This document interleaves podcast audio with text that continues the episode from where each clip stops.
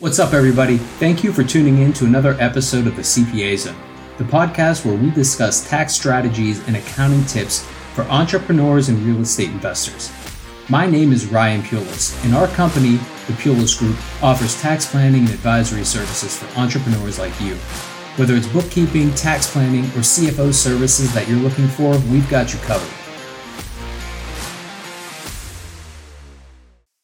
What's up, everybody? Ryan Pulice here with another episode of the CPA Zone.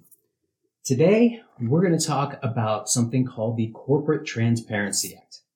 So this act was passed in 2021 and is a significant piece of legislation for small business owners and many real estate investors. The act creates new reporting requirements under FinCEN. That's Treasury's Financial Crime and Enforcement Network. The effective date of the Corporate Transparency Act is January 1st, 2024. Now we're in January 24, which means the reporting requirements are now in play. So a brief overview of the Corporate Transparency Act. So the rationale behind this, um, at least the rationale given to us is claiming to be to combat money laundering and terrorism financing. That's what we're told the act's put in place for. Personally, I think this is a gross overreach by government However, my opinion is not going to change the reporting requirements put forth by this act, so they're essentially meaningless. My job here is to make you aware of these reporting requirements so you don't miss them because the penalties are pretty steep. So the Corporate Transparency Act requires businesses to report personal information of the beneficial owners for the company. So this is referred to as beneficial owner information or BOI. Sometimes you'll hear that pronounced as boy. So who's affected by this? So that there's two primary categories of business entities that are required to report the beneficial owner information. We have domestic reporting companies. These are entities created by filing a document with eh, the Secretary of State or a similar office under state law. So the categories, this category includes things like corporations, limited liability companies, LLCs, or limited partnerships, limited liability partnerships, all those entities that are formed under state law and are required to be registered with the Secretary of State or a similar office. So sole proprietors are not subject to these reporting requirements. There's no official filing with the state. You're operating under your own name and social security number. So there's no beneficial owner reporting for sole proprietors. Second category is uh, foreign reporting companies. So these are entities formed under foreign country law, but they're registered to do business in the United States. So these, the registration is again typically done by filing a document with the Secretary of State or similar office. I know here in Virginia it's called the State Corporation Commission. So these entities would include things like foreign corporations and foreign LLCs and other foreign entities operating in the US. Now there are some exceptions to the re- reporting requirements. So for example, entities like securities issuers, domestic government authorities, banks, and certain large companies are exempt from the reporting requirements. So large company, in this case, large company under the Corporate Transparency Act means an entity with at least $5 million in revenue and 20 or more full-time employees. So the and here is key. You have to have both. So if you have a $5 million a year in revenue, but only 10 employees, you're going to have to report. If you have $4 million a year in revenue and 100 employees, you will have to report. It's the keys 5 million in revenue and 20 or more full-time employees. If you're exempt one year because you exceed $5 million and have 20 plus employees, but in a future year you dip below those thresholds, you will have to start complying with the act. Now, beneficial owner, the way that's defined under the Corporate Transparency Act is it, it, it's made up of individuals that have significant control or ownership over the reporting company. So anyone with 25% or more ownership is considered a beneficial owner, as are the officers or senior executives of the company. So the intent is to capture both those who have formal control or influence over the company, like the officers and senior executives, and those who have a significant stake in the company's ownership, but may not be involved in the, in the day-to-day management. Now, the reporting requirements for under the Corporate Transparency Act, the, the beneficial ownership information. The information required to be reported will include the full legal name, the address, date of birth, identification number like social security number, plus a copy of a passport or some other ID like a driver's license for each beneficial owner.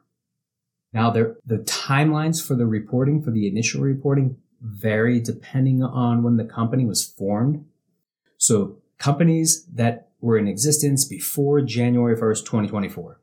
Right now, that's going to be most people, most entities. The deadline for the initial filings, January 1st, 2025. Almost a whole year to get those entities filed under FinCEN. No hurt in waiting just to see if anything changes. I doubt much is going to change, if anything.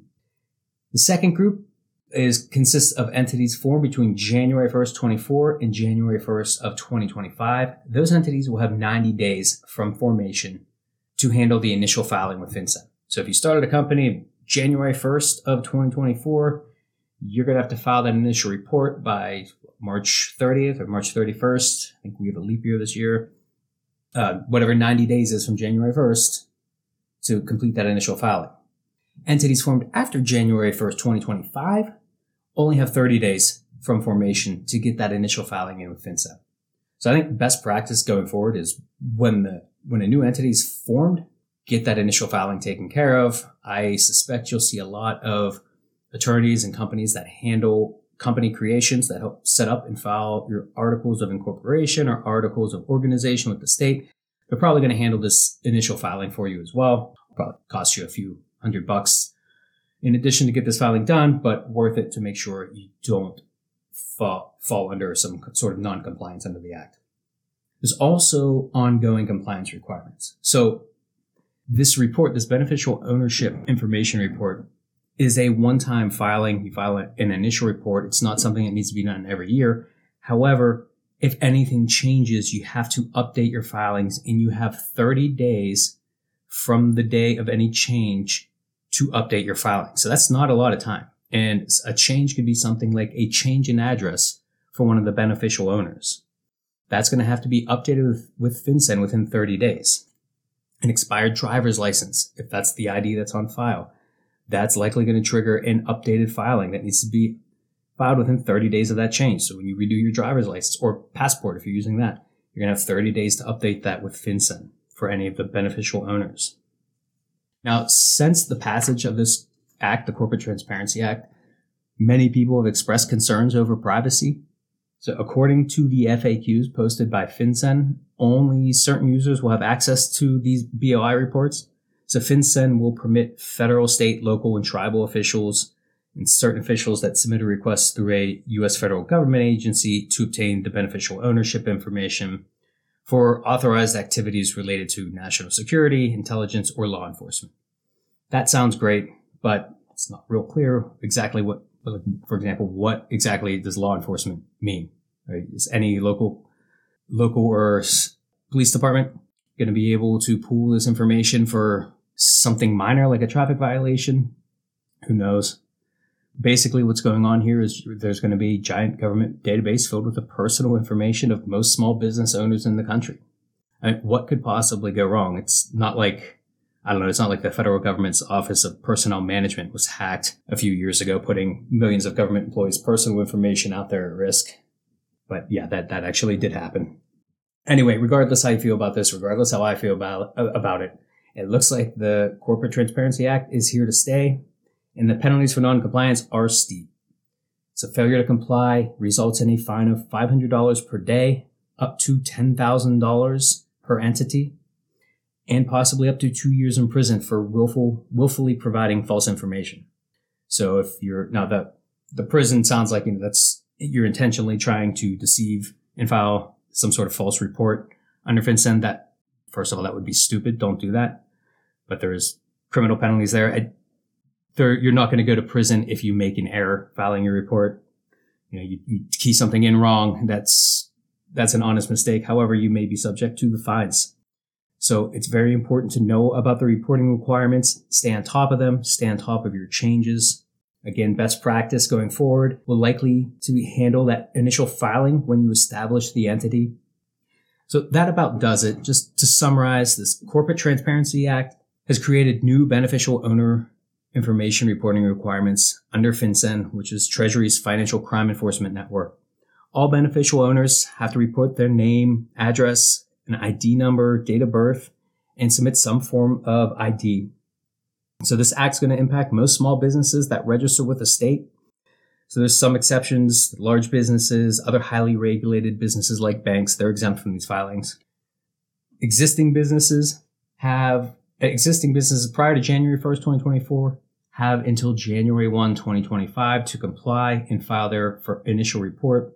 New businesses created during 2024 have 90 days to complete their initial filing, and new businesses filed or new businesses created after January 1, 2025 will have 30 days to file. And then any changes after that initial filing must be reported within 30 days. Again, penalties for noncompliance are severe, so make sure you're staying on top of this. That about does it. Hopefully you found some value in this episode. If so, please leave us a five star review and hit that like and subscribe button.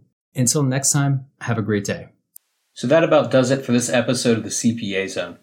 Thanks for listening, and I hope you found something valuable that you can take away. We are taking on new clients, and if you'd like to work with us, then go to our website and fill out the client intake form on our contact page.